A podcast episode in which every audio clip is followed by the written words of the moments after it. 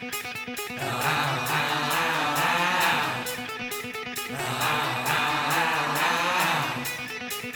listening to a Chicago Sports Nation production, enhancing your Chicago sports fan experience.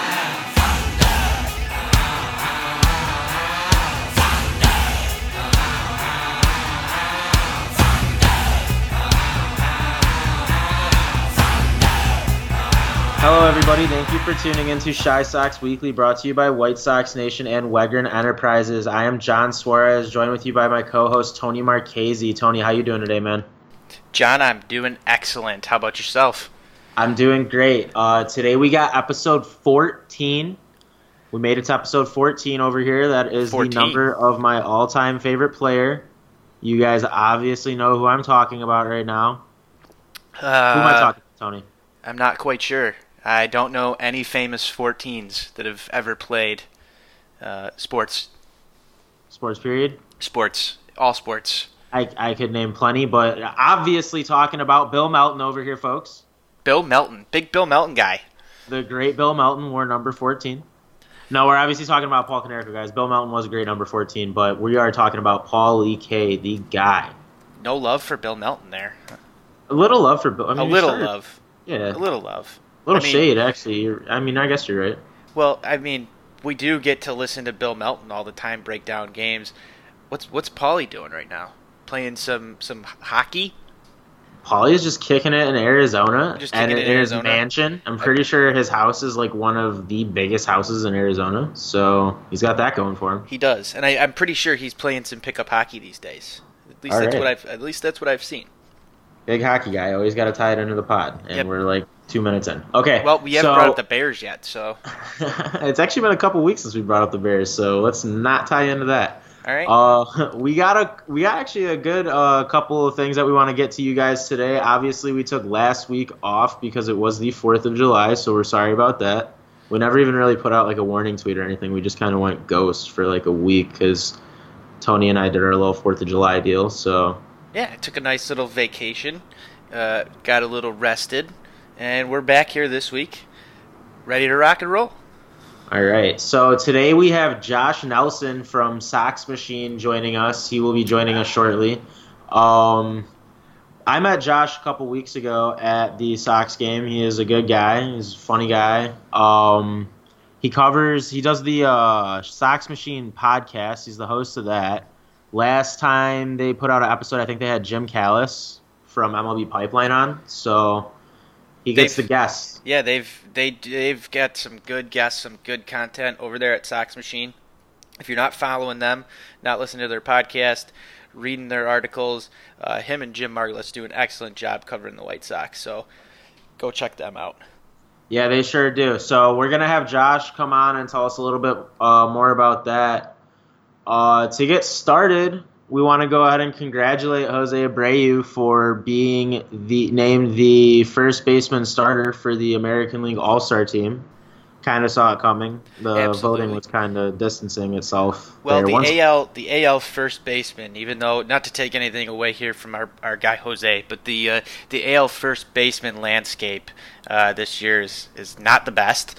Uh, but regardless, Jose was very deserving of this uh, call to the All Star game. And John, you actually brought this up on Twitter the other day. At least I saw the tweet coming from you. Isn't he one of like the first White Sox players who were voted in by the fans in in quite a while? Yes, so he was the games. first uh, White Sox position player to get voted in outright to start. I think it's to start because I mean obviously we've had like we've had Paulie with that like last vote, we've had Jose Quintana with the last vote or whatever the hell they call it. Like we've had replacement players. I think he was the first starter elected to the All Star game um since shit. I can't even remember. I, I knew it before we started recording. I want to say it was Big Frank, dude. Big Frank, Big Frank Thomas. Speaking of Big Frank Thomas, uh, John, you've been doing a little MLB the Show the past week. Uh, it sounds like you're you're working on some sort of Frank Thomas campaign. How's that going for you? Yeah, so I have to get I have to have 350 plate appearances with 90 home runs and like 200 RBIs with first baseman and I'm like halfway done. So that if that says anything about me, that basically says I have no fucking life. But um, yeah, I'm almost done. So I'm pretty excited about that. But that has nothing to do with our podcast and nothing to do with what you guys want to hear about. So shout out Tony for bringing that up. All right, let's go ahead and get our guest on. And that'll bring on Josh Nelson from Sox Machine. Josh, how are you doing today? I am doing well. Thank you guys for having me on. No, thank you so much for coming on, Josh. We appreciate it, man. Hey, no problem. All right, so we kind of already introduced you a little bit, but what we like to do is give our listeners kind of a little bit of a background from our guests themselves. So, do you want to tell us a little bit about yourself, Josh?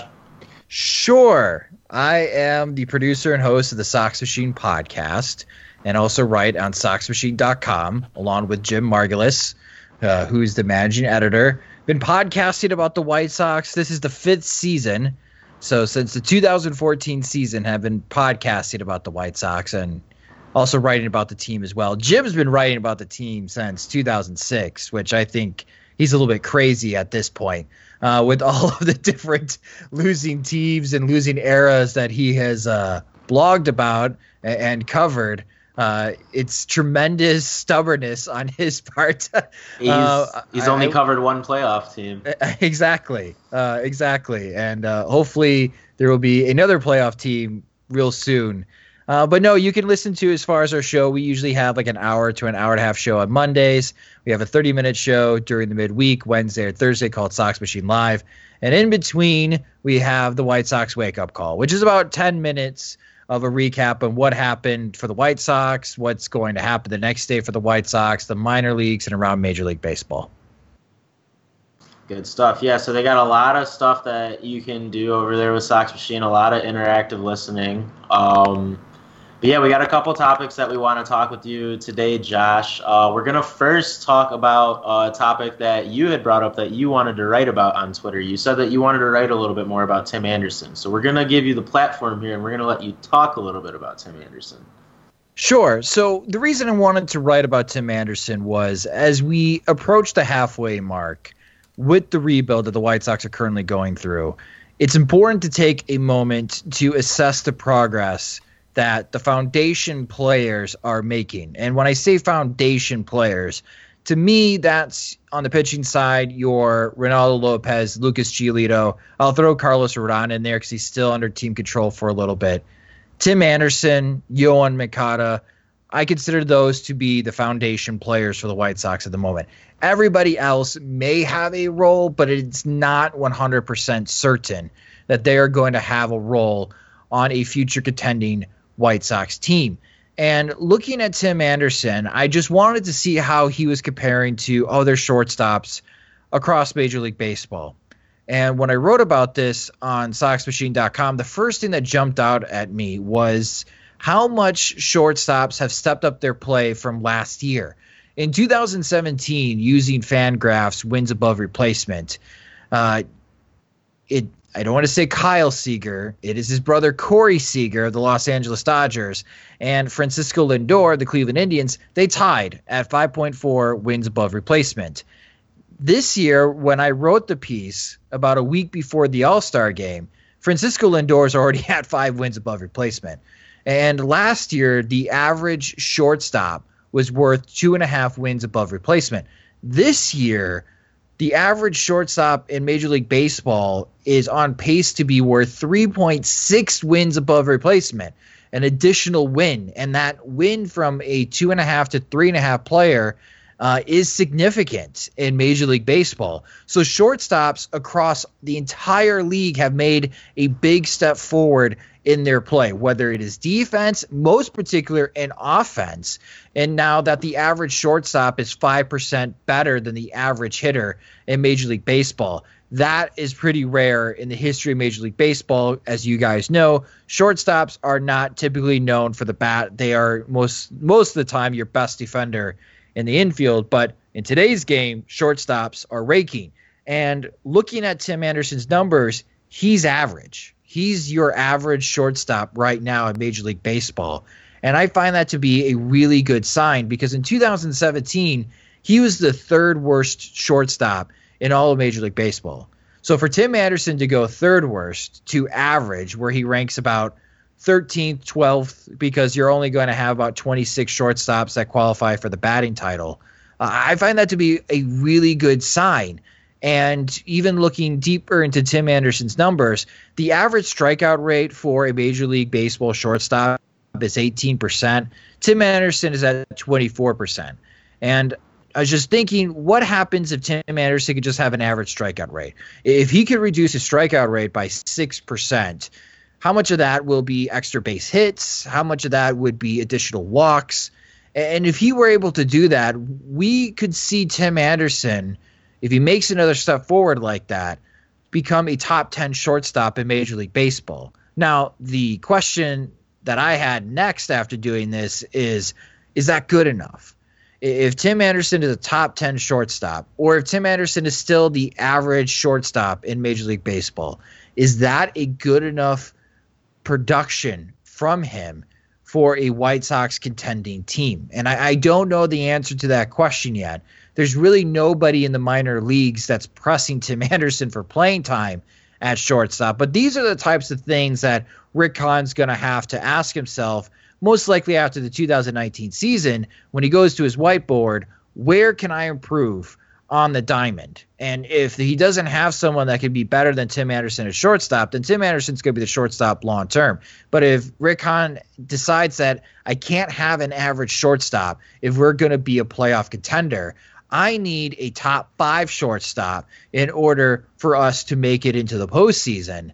Then they'll be interesting on the fate of Tim Anderson a few years down the road. But right now, we wanted to see Tim Anderson get better, and he has proven that he has gotten better. And the best news is, is that there's still opportunities for him, like reducing the amount of strikeouts and getting the ball more in play, that will help him get into the top 10. And who knows if he lights the world on fire, maybe he can be a top five shortstop in Major League Baseball. So you just wrote that whole article out in word form for our listeners, so we appreciate that. no problem. that was what you've been waiting to write, and you just said it all. And honestly, that was like I don't know if you have anything in front of you, but that was so informative, and just the way that you had knowledge to back all of that, and you just went on like that three minute tangent about Tim Anderson. I'm excited to see if Tim Anderson can improve uh, you kind of touched on it a bit. That walk rate is starting to go up, and that's what was really scaring me his first two years was the fact that he literally didn't walk like at all. Yeah, he's already got 10 more walks this year than he had in 2017. So you got to like seeing that. And he's already sitting at 35 RBIs. He's going to surpass the 56 he had last year, I, am pretty sure, easily. No, I agree with as far as the RBI total. And, you know, what makes Anderson really interesting is that he's very deadly against lefties. And I do like the lineup changes. I know there's some White Sox fans that are not exactly thrilled on the way that Rick Renteria has a lineup against right handed starters where Yoan Moncada is the leadoff hitter and then left-handed starters, Tim Anderson's the leadoff hitter, and it's like those two swap where Yoan Moncada bats in the lower third uh, against uh, left-handed starters because he's not a great hitter from the right side yet, and Tim Anderson bats in the lower third against right-handed starters because obviously Tim Anderson's not the same type of hitter against lefties. Um, but if the White Sox get an opportunity to face more left-handed starters in the second half, obviously that will give him a big boost to his numbers as well. Well, you do bring up a good point, and it's something that's been brought up a lot, at least on Twitter from what I've seen, and that is the changes in the batting order. Now, a lot of people are calling for Yoan to bat leadoff in both situations just to get him those plate appearances batting right-handed. I, am kind of curious to know what your take is on that.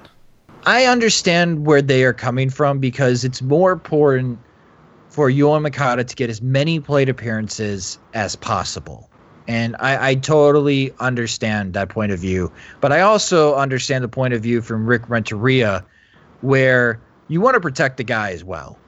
And you still want to manage to win. And when you have someone like Tim Anderson, who is terrific against left handed starters, that, yeah, it makes logical sense that Tim Anderson should bat leadoff. Now, maybe Moncada should be batting second, behind Tim Anderson in front of Jose Abreu and Daniel Palka and Matt Davidson. I think that would be an interesting dynamic.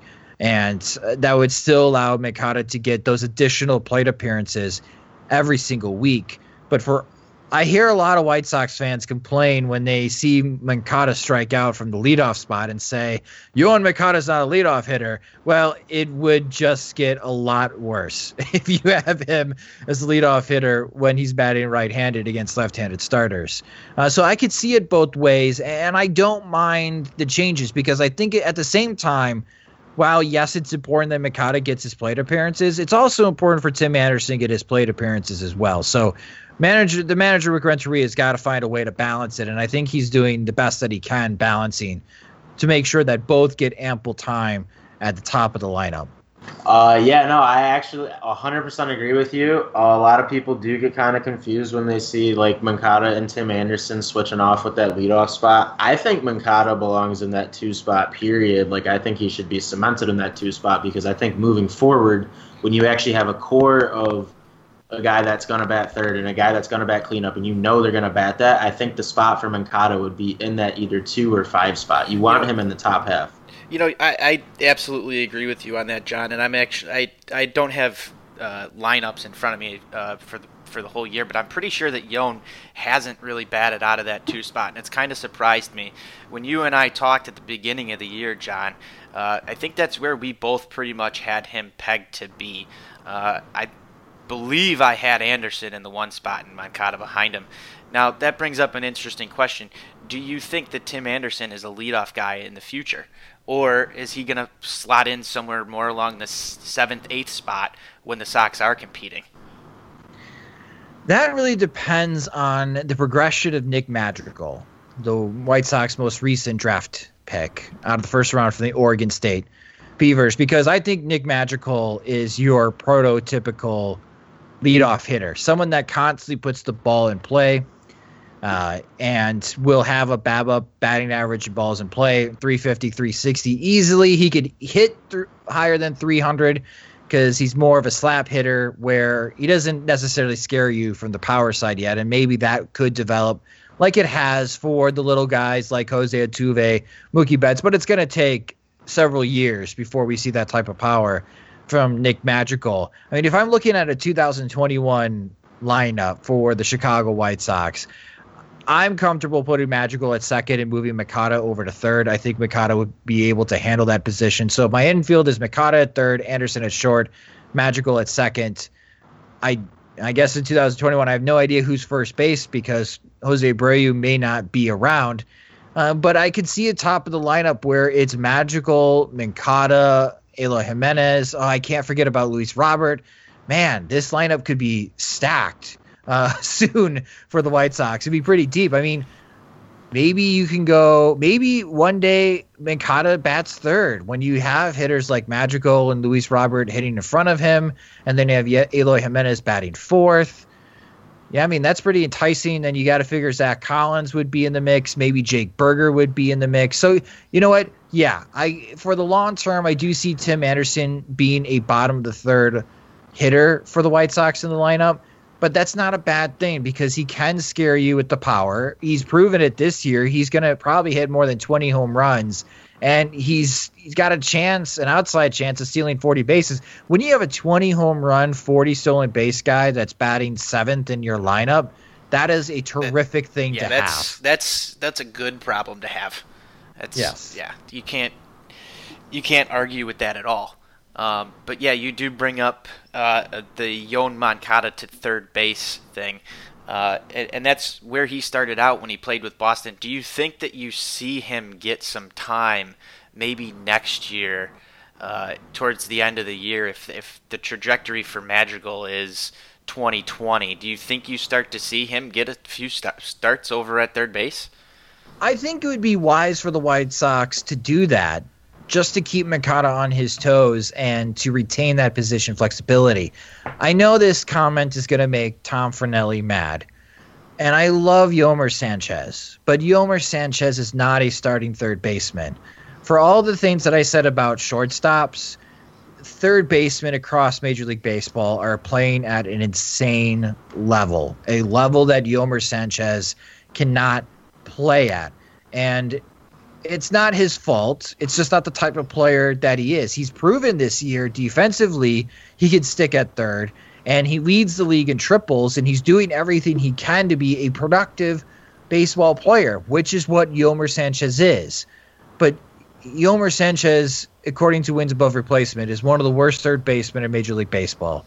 And it's not necessarily fair to grade him against the other third baseman in the league just because it looks like that the average third baseman, the average third baseman this season is going to be a four wins above replacement player. That's insane. It's become third base has become like the most key position on the diamond for baseball teams where your best player is at third base or they're out in the outfield. Uh, so for the White Sox, they need to find somebody that could be a four win player at third base. And I think that Yoan Moncada can be that type of player. And you have someone now in the farm system because I watched Nick Madrigal all season long, with the exception of him breaking his wrist, and he missed those couple of months in college. And I think Nick Madrigal could be an above average second baseman overall when he joins the major leagues. And I think he would be terrific defensively at second base, that the White Sox would not have to worry about him.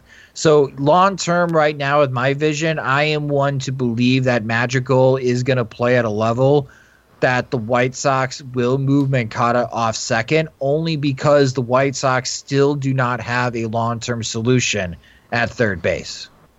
Well, and that's also partially due to the fact that Jake Burger, his timeline took a huge hit. Yeah, uh, with that with that second injury to the Achilles, you would have liked to have seen him probably in Double A, Triple A, late next year, uh, with a shot to crack the lineup in 2020. But now, at least from what I would think, Burger's two or three years away off the timeline where he would have been had he had this full year of development.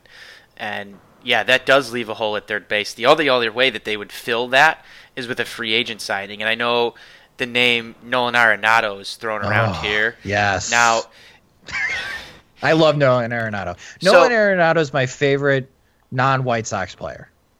well, this brings up the next problem is that the fact that the Sox are going to have so much money to spend, and, and this becomes a thing that everybody wants to talk about. Where do we spend our money in free agency? Can you imagine the logjam we would have with somebody like Nolan Arenado manning third base on a long term deal?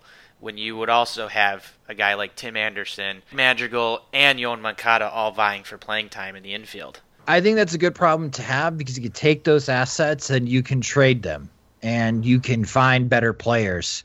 I mean, with the starting rotation, there is a thing that pitching prospect, there's no such thing as a pitching prospect because pitchers get hurt all the time. And for White Sox fans, we are learning that lesson. And It is a painful lesson this year. Alec Hansen missed the first half. Dane Dunning's going to miss the entire second half. Uh, it- it's just like that gut punch where that also impacts development, and it also makes who's going to be in the starting rotation in 2019 uh, a really hazy situation for the White Sox, where the White Sox may have to get a cheap veteran as a starting pitcher just because they may not have enough guys ready to join a major league rotation because of these injuries. Because it's more than just Jake Burger. Uh, but with you know with Jake Burger, his long term future, I don't know, man. When I hear that a third base prospect tore his Achilles twice, and his mobility wasn't exactly above average, uh, and a lot of people questioned his ability to move at third base. I coming off that Achilles injury, I, I'm really skeptical on what Jake Burger can do physically. We're gonna have to wait into the second half of 2019 to see what he can do at third base as far as being able to move. But if you look at the White Sox farm system, unless you're a Gavin Sheets believer, and I, I'm not exactly 100% sold on Gavin Sheets, Three the White doubles Sox tonight. still, well, yeah. Uh, yeah, he had three doubles tonight. I was listening to that to the radio. I'm still waiting for that home run power. but there's not a, a clear heir apparent at first base to replace Jose Abreu. And if Jake Burger has to move over to the other side and he could prove that he could stick at first base, I don't know, maybe he becomes Billy Butler 2.0. And Billy Butler had a really good career in the major league. So, yeah, unfortunately, Jake Berger, that that situation is uh, is pretty hazy. But that's why with Rick Hahn, even though you have these prospects, and as a general manager, you think, oh my gosh, I'm creating this logjam. Have the logjam, and if you need to get a free agent to come into your organization because you know you don't have a player as good as someone like Nolan Arenado, still get them. And if you need to trade guys away, go ahead and trade them away. Your goal is to make the best 25 man roster that you possibly can. And if you have this great depth of talent, that could only be a good thing. Look at what the Cubs have been able to do with their talent. Look at what the Astros have been able to do. I mean, they just called up Kyle Tucker, and I think Kyle Tucker is going to be terrific for the Houston Astros in the second half. It just seems like it never stops with these teams having this young talent coming in joining and being incredibly successful. Uh, another one I just forgot about Gleyber Torres with the Yankees. Do the Yankees need another All Star on their team for crying out loud? You know, the evil empire is definitely back in full force. Uh, so it, it's going to be interesting on how Rick Hahn plays this out. But in 2018, it hasn't been kind, as you guys mentioned, with the injuries. Yeah, I'm a firm believer um, in the fact that the first base position is just kind of a dying breed at this point. Um, there's not many big like blue chip prospects in the game right now that are at the first base position. Um, the last couple that come to mind is probably like Brendan McKay with the Rays, who I don't even think he's doing too much. You know, so I mean, we don't we're not seeing too much come up at the position right now. And like you said you know, Gavin Sheets, while he's been on somewhat of a hot streak, he's still like a career 260 hitter in low A ball. So here, here's a hot take for you. Why don't you put Yoan Moncada at first base? One suggestion that I have heard is Eloy Jimenez at first base. And it's not the worst idea in the world because watching him defensively, he is. So we have a term for people who are over the age of 55 and we call them old pieces of shit, OPOSs.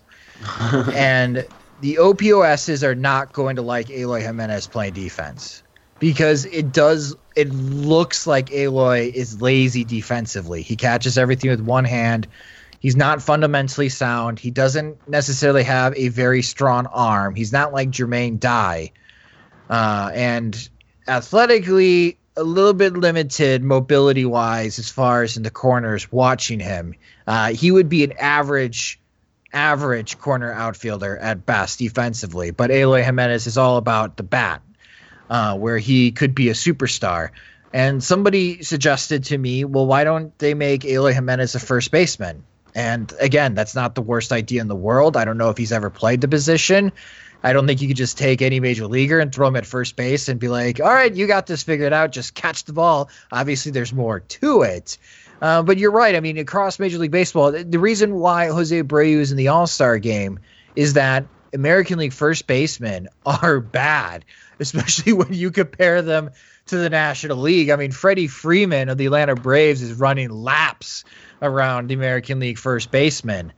Uh, so it's interesting on just how big of a step back American League first basemen have taken. So even though I say that there's no heir apparent to replace Jose Abreu, not even just looking at WAR, but looking at your old school stats, do you guys feel comfortable with anyone replacing Jose Abreu's 25 to 30 home runs and 90 to 100 RBIs if the White Sox decide not to keep him long term? Not in house. Right. No, not yeah. You're you're right there. There's not and really anybody that we have that would do that. Although you do bring up those those sound like numbers that you would want Eloy to put up. And you right. brought up an interesting point with moving Eloy over to first. I'm not saying that they're going to, but um, Albert Pujols started in the outfield. Pretty sure Miguel Cabrera was an outfielder. They moved him to third, yep. and they moved him over first. So first base is kind of that position for those guys that you need their bat in the lineup, but you don't really want them in the field. two that you know what you made two great comparisons right there because when I've spoken to people visiting Birmingham who have been watching the Southern League for 20 plus years, and I asked them, Have you ever seen anyone like Eloy Jimenez before? And they said, Yes, the last Eloy Jimenez reminds me of Miguel Cabrera. And yeah, you're right on the money. Cabrera was a left fielder, then he was a third baseman, then he moved over to first. Yeah, Albert Pujols was the, was the same way with the, the St. Louis Cardinals. So maybe there is something to this. Maybe the White Sox do have their future first baseman, and it's Eloy Jimenez. So there you guys go. You can take that, run with it, bang the drum, and when that does happen, uh, you guys are going to be the smartest guys out there. And the White okay. Sox twittered them. With a little help from Jack Nelson. well, and the, the good thing is there, too, as you talk about prospect log jams, is the fact that – it's not like the White Sox are short on any outfield talent in their minor leagues currently. You know, you've got Blake Rutherford sitting there. You've got Luis Robert. Uh, those are the top two that come to mind for me. But then you start to look at uh, some of these other guys like Basabe, uh, Micker Adolfo, some of these other guys who could come out of the woodwork here and actually compete for some of these roster spots.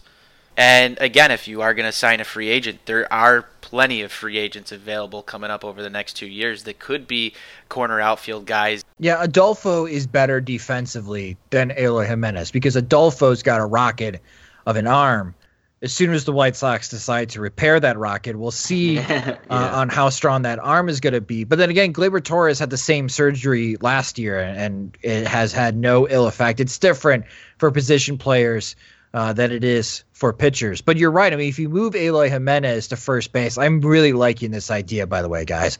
Uh, then you give yourself an, an opportunity to make an upgrade in the outfield with a free agent or via trade to get an all star outfielder or you can have the opportunity to take some of these athletic outfielders that you have, like Luis Gonzalez and the second round pick for the White Sox, Steele Walker, already mixed in and competing against guys like uh, Luis Basabe and Blake Rutherford, as you mentioned, Alex Call, Jameson Fisher, who could be a professional type of hitter you're right. The White Sox have plenty of options in the outfield where you could really optimize it, not only offensively, but defensively. Because do you remember how annoying it was when the Kansas City Royals, the, those Royals teams that went to the World Series, their outfield caught everything? When you had Ger- Jarrod Dyson in center field and Lorenzo Cain in right and Alex Gordon left field, it was tough to have any White Sox hitter hitting line drives or pop flies in the outfield because that those that trio covered so much ground and they made spectacular plays. It's just difficult to rack up any hits. And when you got to the sixth inning against the bullpen, uh, that was the Royals' winning formula. Ball against that bullpen at all. Right. So it, they had a winning formula. It's hard to hit against us, but when you do hit against us, we have this athletic outfield that can chase down and catch everything. Uh, and a little bit of we're seeing a little bit of that right now with the Seattle Mariners with their outfield, and you see that a little bit in Boston where they are pretty much playing three center fielders in Benintendi, Jackie Bradley Jr., and Mookie Betts. When you have an athletic outfield that can cover a lot of ground, that is a huge benefit to pitchers because then they're not so worried about allowing fly balls because they know that those three guys can run them down unlike today's White Sox outfield, where you have to hold your breath every time someone hits a fly ball to Daniel Palka. Well, I knew. I was yeah. Well, Daniel Palka comes up. What's the long-term plan here with Daniel Palka? I think he might end up in section 108 at the, at this point in time in 2020. I, yeah, we didn't even get into that. I know you saw that tweet. I love it. I love it. You know, Daniel Palka is totally a Section 108 type of guy. Uh, that's I think that's terrific. You know, with Daniel Palka, I love watching him hit. I think that he's a DH type, and he's obviously proven that he's got a lot of power. The problem is he doesn't make enough contact to be an everyday major leaguer. It's obviously something that he needs to work on, but he generates a lot more offense than Adam Engel and Charlie Tilson. It's just it's a weird situation right now with the White Sox outfield. I don't know how it's going to play out with Avisail Garcia possibly missing significant time, and now we're going to get a chance to see this Ryan LaMarre coming over from the Minnesota Twins. You guys mentioned earlier in the segment, Nicky Delmonico is almost done with his rehab in Birmingham. How does he fit in? And you eventually the White Sox need to open up a spot for Eloy Jimenez. All these guys that I listed before Eloy Jimenez, I do not think they have a role with a future winning White Sox club. And I know that breaks some White Sox fans' hearts to say that about players like Nicky Delmonico, and I know Charlie Tilson has some fan favorites uh, or some fans behind him. Uh, but none of these guys, I don't think, are have a higher talent level than what the White Sox have currently in the minor league system. And every time people ask me who are players that you think are going to stick around for the next future White Sox team, they're always a little bit surprised that I'm not mentioning any of the outfielders just because I don't think any of them are better than what the White Sox are going to have in a couple of years. Fair enough.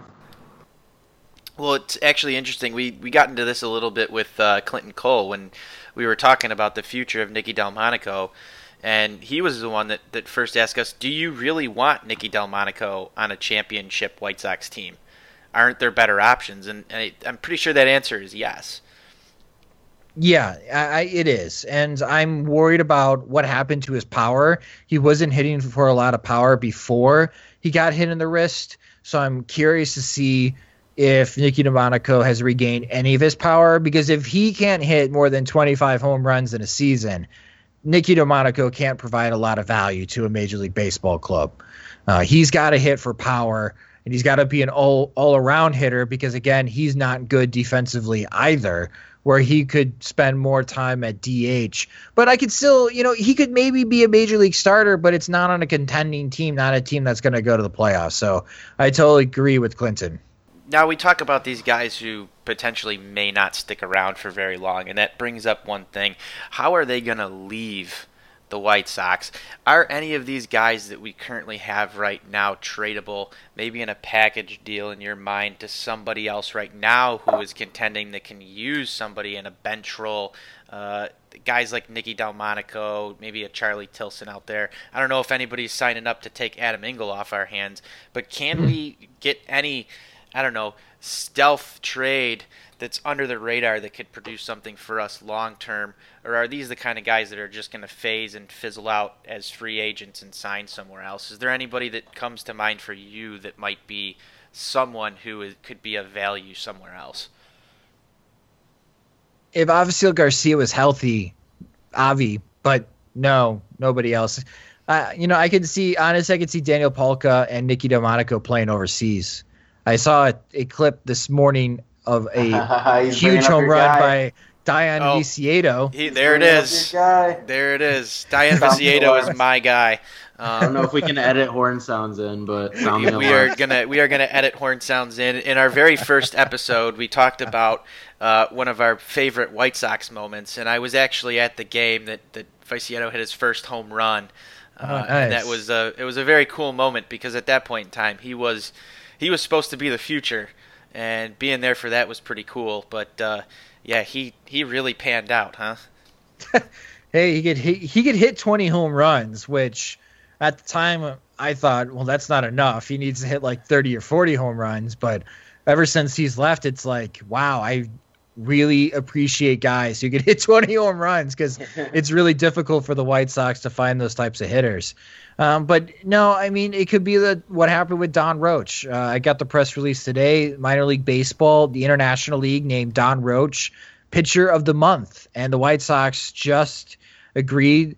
Uh, I forget which Japanese ball club. It's for two hundred fifty thousand dollars for the rights for Donn Roach. So Donn Roach is going to go pitch in Japan. So I, I think I don't know if these guys are going to be on major league players elsewhere. It's hard to say for guys that are not playing very well right now, stats wise, and the team that they're playing for is 30 and 60 as we are recording this.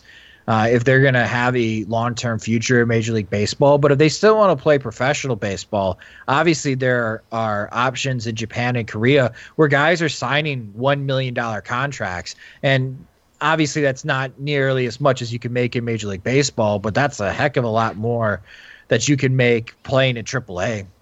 Yeah, no, you make a fantastic point there. I did see that the Sox did cut ties with Donnie Roach, and uh, I saw an interesting tweet that with Dylan Covey basically, you know, kind of already being on the roster, uh, Donnie Roach was like our last, like, you know, maybe like if we were to have a doubleheader, he was like our last, like, game two kind of guy. Like, he was our, like, last six starter option besides, Tony, I got to bring him up, besides Carson Fulmer.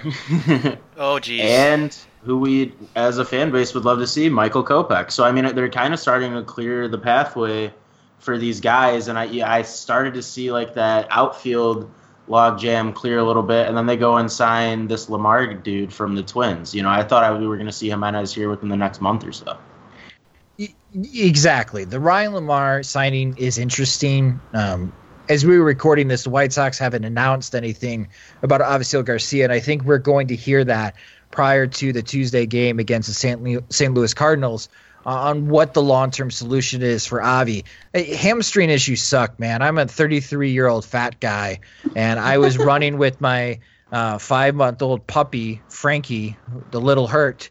And uh, I pulled my hamstring in January, and I felt so embarrassed. But so many people reached out to me on Twitter, people who are far more athletic than I am, and they're like, "Yeah, I pulled my hamstring running, and I was out two months." And I kid you guys, I kid you not, I could not run uh, in February or in March. And I can't imagine pulling that hamstring twice in a season. I mean, if Avi misses another month or so, I mean, he's going to be out until mid August, late August. You, you're just probably better off having him rest until September then. And then after September 1st, when the rosters expand, it makes it a really easy transition to add him back on. But the White Sox also have to add on Wellington Castillo from his 80 game suspension as well. Uh, so it's going to be really interesting what the White Sox do with with Avi as far as in the outfield. But you you are right in the starting pitching front, they are clearing a path. And I do wonder if the White Sox can find a taker for James Shields, if that is the deciding move that allows the White Sox to call out Michael Kopech. Yeah, no, I'm with you 100%. I've been yeah, seeing we, a lot of uh, kind. I've been seeing a lot of mixed uh, feelings out there for Shields. You know, a lot of people. Some people think he's gonna go. A lot of other people think you know he's under control for two more years. That they're just gonna keep him to kind of be that veteran presence that they kind of are lacking in the clubhouse. You know, he's a big, he's a big leader. So. I don't know. What is your take on what they think they're gonna, what you think they're gonna do with James you know, Shields? John, I'm going to jump in on this. They're going to have to pick up that option though for James Shields, and Josh brought this up a little bit earlier. Do the Sox need to pick somebody up off the free agent market to eat innings next year? James Shields could be that kind of guy to eat the innings. I just don't know if he's that guy for that kind of money.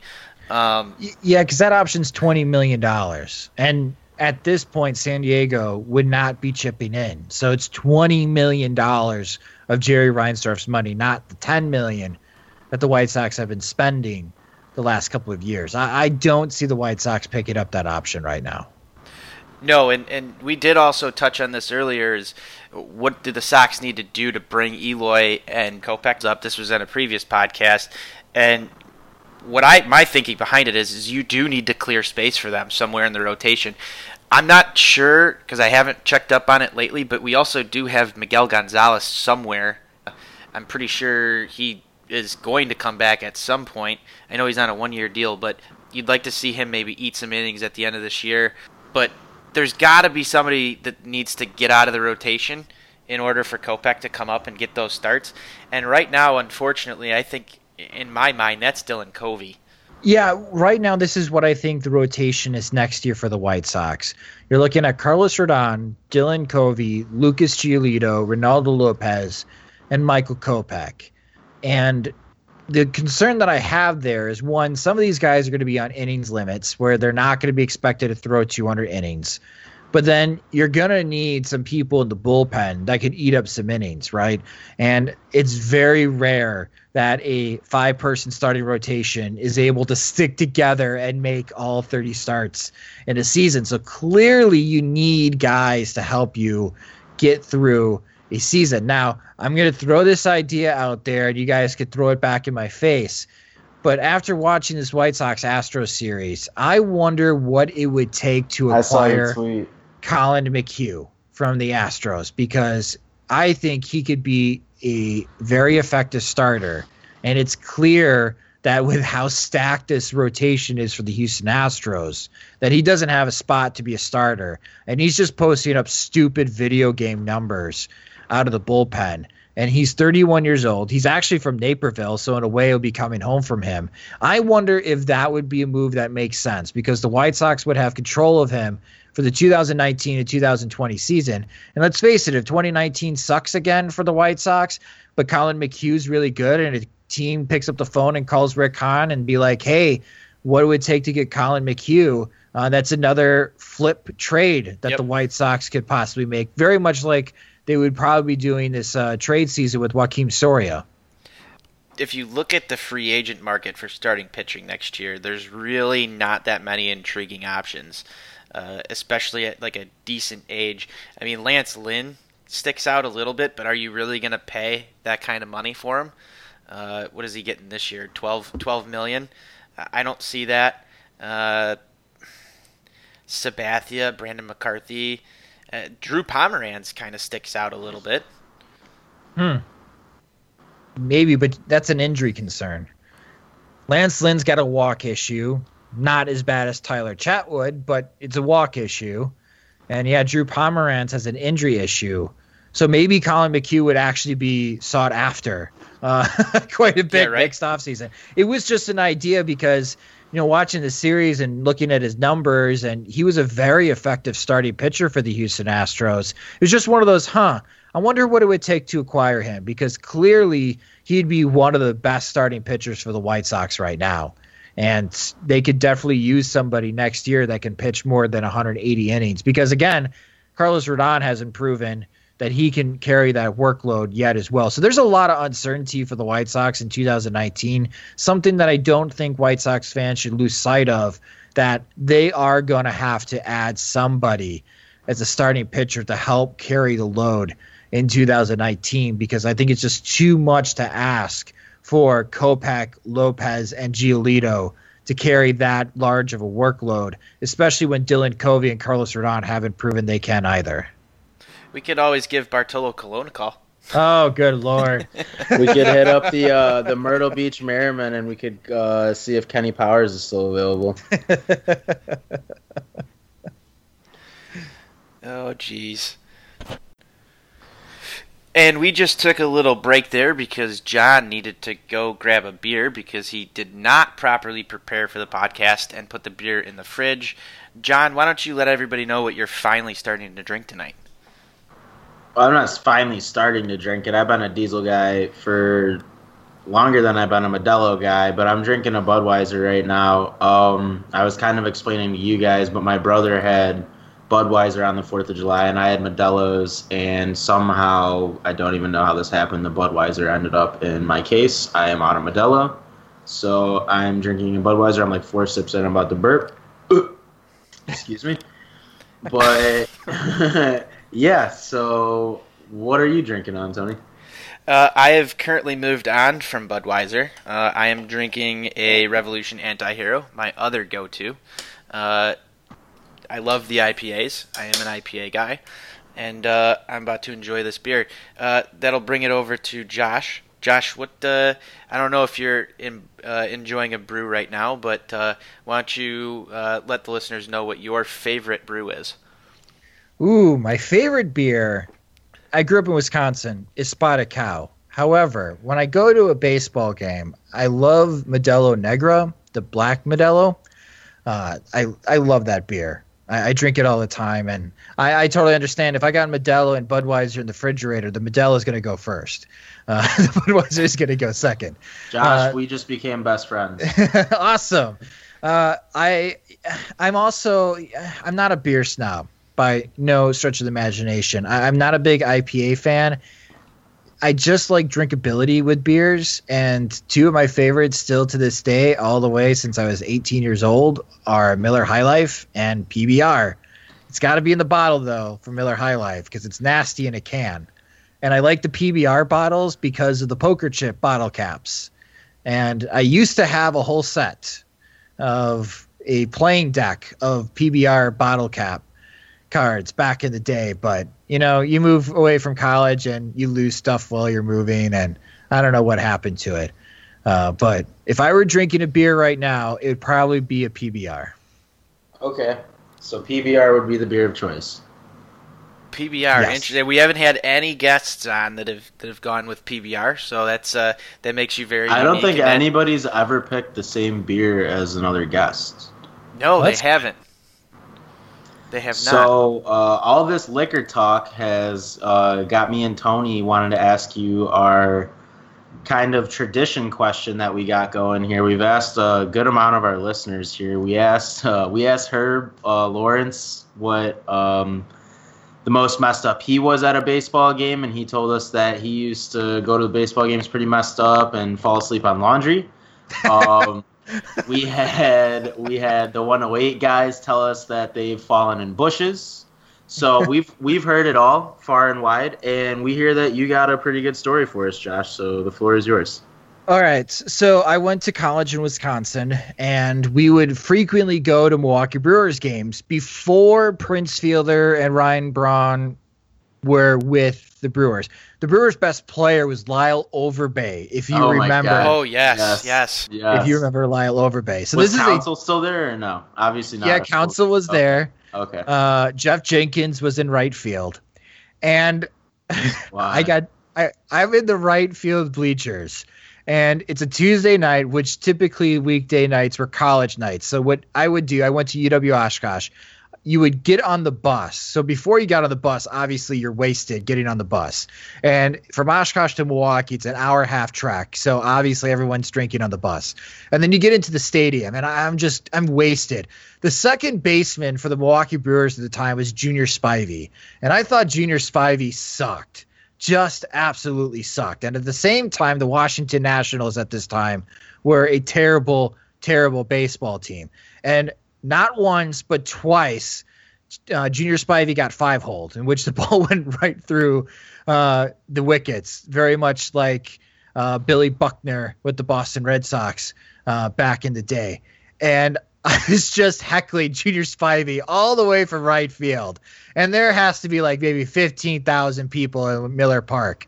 So I think he can hear me, but I know Geoff Jenkins can hear me. And Geoff Jenkins is laughing. And the second time that Junior Spivey makes an error, I just scream at the top of my lungs, enjoy Washington, D.C., Junior, because you suck. Two days later, Junior Spivey gets traded to Washington, D.C. just to the Washington Nationals.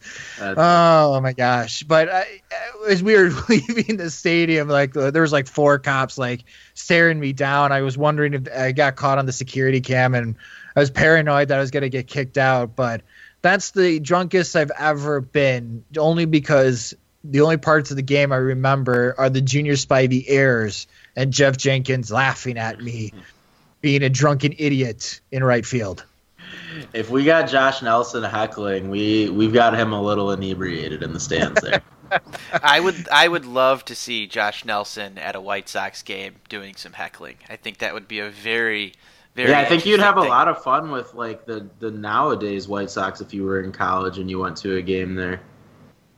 Oh yeah, absolutely. Especially with all the beer choices that the White Sox have.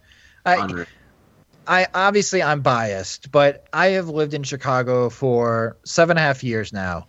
I've never gotten the appeal to Wrigley Field as someone that when I went to Lambeau, everybody told me that Lambeau is a special place and you feel it when you walk through the tunnel. And that is true. Lambeau is a special place to go watch a football game. And when I moved to Chicago, people said it's very similar feel like Lambeau. No, it's not. It, it most definitely is not. The 200 level is absolute crap. I don't know why anybody sits in the 200 level behind home plate at Wrigley Field.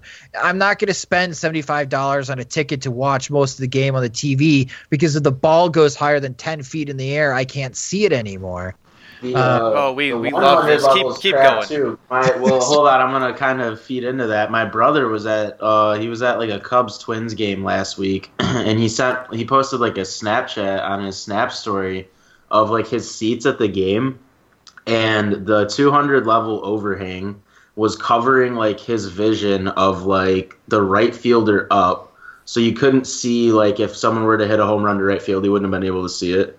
Um, there was like pillars all throughout the concourse blocking his line of sight. I think in the picture there was three pillars alone, and then they just have these TVs Right. sitting there hanging down. And it's like, what the fuck am I paying?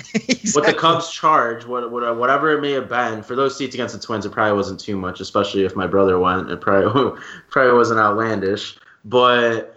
I'm I'm assuming that that can't be a great place. I haven't been to Wrigley since I was a little kid, and I haven't seen it since the renovations. But I just I don't see how you can enjoy watching a baseball game there if Yeah. you're in one of those seats. I get if you're like up close, personal, whatever. You're gonna enjoy a baseball game anywhere.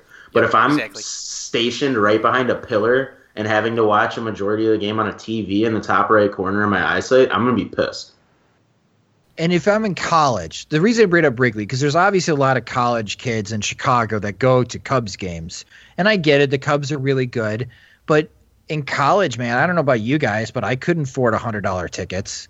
The reason I went to Brewer games when the Brewers were crap is because tickets were five bucks to sit in the Uecker section all the way on top of the stadium.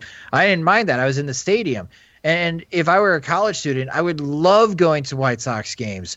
Much better and more beer choices to go with. The food is also better, but you can get into the stadium now for five or six dollars. Yep. And you can pretty much sit anywhere during the week. I, I just think that is a far better attractive deal as a college student than it is to to go to Wrigley Field. But in Chicago, I don't know if everybody's a trust fund baby and can afford to go to Cubs games. I, I've got a you know a full time They are job. in River North.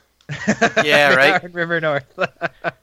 I don't know how anyone can afford to go to Cubs games today. It's just a little bit ridiculous on how much they cost, but that's my two cents on Wrigley Field compared to guaranteed rate field. And even if I was still in college, I'd still be going to White Sox games because it's far cheaper than it is to go to the north side. I, you know, I think that a lot of that also has to do with the outside around the ballpark. I, I am not ever frequenting that area, but from Uh, no what fly I zone hear, for me. yeah, it's a no-fly zone for me. I've Oh, only actually guys- been to one one Cubs game in my entire life, uh, and it was for a work event, and I left in about the sixth inning.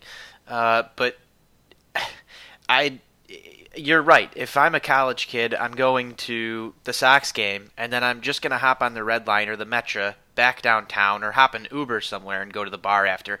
I don't understand why people need to you know discount the White Sox for not having the nightlife around it. You can go watch a ball game for five or six bucks, like you said. They even have that the bleachers and brews deal.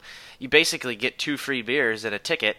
Uh, I think it's like for twenty two bucks, and Yep. then you could you know hop on a train or hop on you know anything these days and hit hit a bar right after. It's it amazes Pound me. a six that- pack on the red line. Yeah, I mean, exactly. you I had a game yeah, I went to. I had a game I went to two years ago. It was a T-shirt Thursday. I got two tickets in like section like one. It was like third base dugout side, like in between uh or the third baseman and the uh, left fielder. And I probably paid a total of like seventeen dollars for these tickets and got two T-shirts. So I literally basically paid seventeen dollars for two T-shirts and got to see the Sox play for free.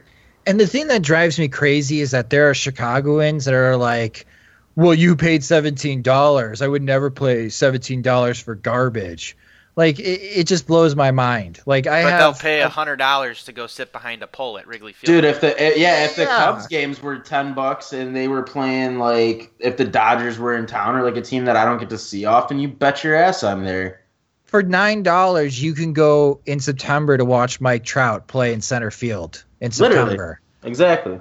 Like I, I don't understand. I have buddies why that are Cubs fans that are always down to go to Sox games with me just because of how cheap it is. Yeah, I, I just don't understand the pretentiousness. Like, I enjoy paying $150 to go to a baseball game. Well, I enjoy calling you an idiot, sir, because I don't get that line of thinking uh, whatsoever. But no, I, I love going to White Sox games, and I don't know if I can get to that level anymore, like the Section 108 guys, where I start heckling. Um, especially when Robin Ventura is not here anymore as a manager for the White Sox. Uh, but my favorite White Sox Cubs game is the my favorite time went into Wrigley Field, and you guys will enjoy this. It's the game where Gordon Beckham hit the game-winning home run, Oh, and Moises Sierra went four for four. Oh my god. Against the Cubs too. against the Cubs. That's crazy. I remember that. Wasn't the uh that was yeah, obviously it was in Wrigley. That was in 08? Was it 08?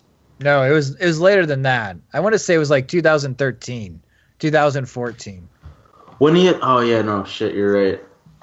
Yeah, When did Beckham, Be- Beckham hit a walk off against the Cubs? Uh, didn't he do it twice? He may have. I don't remember. This obviously wasn't a walk off because it. He at did when he was like a rookie. He hit a It was a walk walk-off off like a double. pinch hit Yeah. appearance. Yeah, against the Cubs. And we were all thinking at that time, man, he's going to be a superstar. Oh my god. Yeah, literally. Memories. and that's the only part of the song that I know. So That's okay. Maybe we could have Tony edit the whole song. All right. Well, I think that just about does it for us here. Josh, do you have anything you want to close it out with? No, this has been an absolute blast, guys. Thank you so much for having me on your show. And, you know, for the White Sox fans that are still half paying attention to the season, you know, stick with it because b- before you know it, I know the Bears are reporting to training camp, and There there's is. a lot of, there's a lot of No, no. There people to be excited about the Chicago Bears this year. Um, but I think we're going to miss baseball, and it, it- this second half is going to go really quick here. And hopefully, just hopefully, we get to see Kopech and Eloy Jimenez soon, because that'll make it, it'll, it'll make start, it'll start making this whole season worth it to go through a team that's only won 30 games in its first 90. All right. Well, he, We he- are we- we one hundred did make percent it- with you. We did make it almost to the end before we brought up the Bears. Uh, I can I can live with that. Um, Josh, it was great having you on. Uh, you are one of the the uh, greatest baseball minds on White Sox Twitter. We really appreciate your time. Uh, thank you very much. Hey, no problem. And don't tell P knows you said that to me because he may. no, I'm kidding. Thank you guys again so much. It's been an absolute blast. All right. Thank you again, Josh. You have a good night, man. Yeah, you too. All right, everybody. That was Josh Nelson from Sox Machine. We can't thank him enough again for coming on. Um, Tony and I have something that we want to touch on very briefly, and then it will be until next week. So, coming up this week, I will be attending the White Sox game tomorrow against the St. Louis Cardinals. This is being recorded on Monday evening, so that will be the 10th on Tuesday. I will also, well, Tony and I will together be going to Barstool at the Park, which is going to be this Saturday, July 14th. There is a pregame tailgate.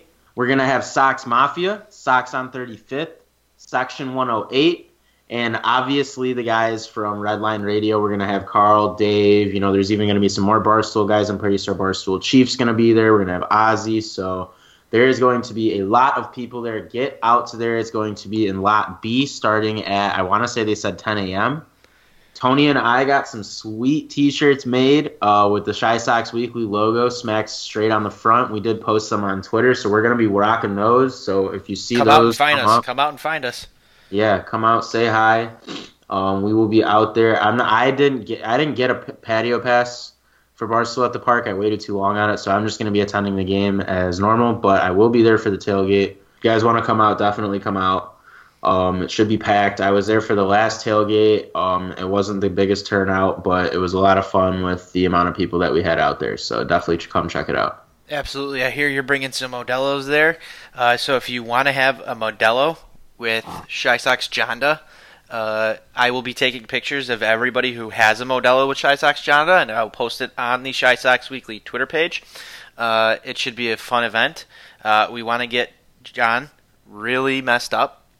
So please come out and share beer with him. I am bringing a designated driver. So, that being said, let's do it. All right.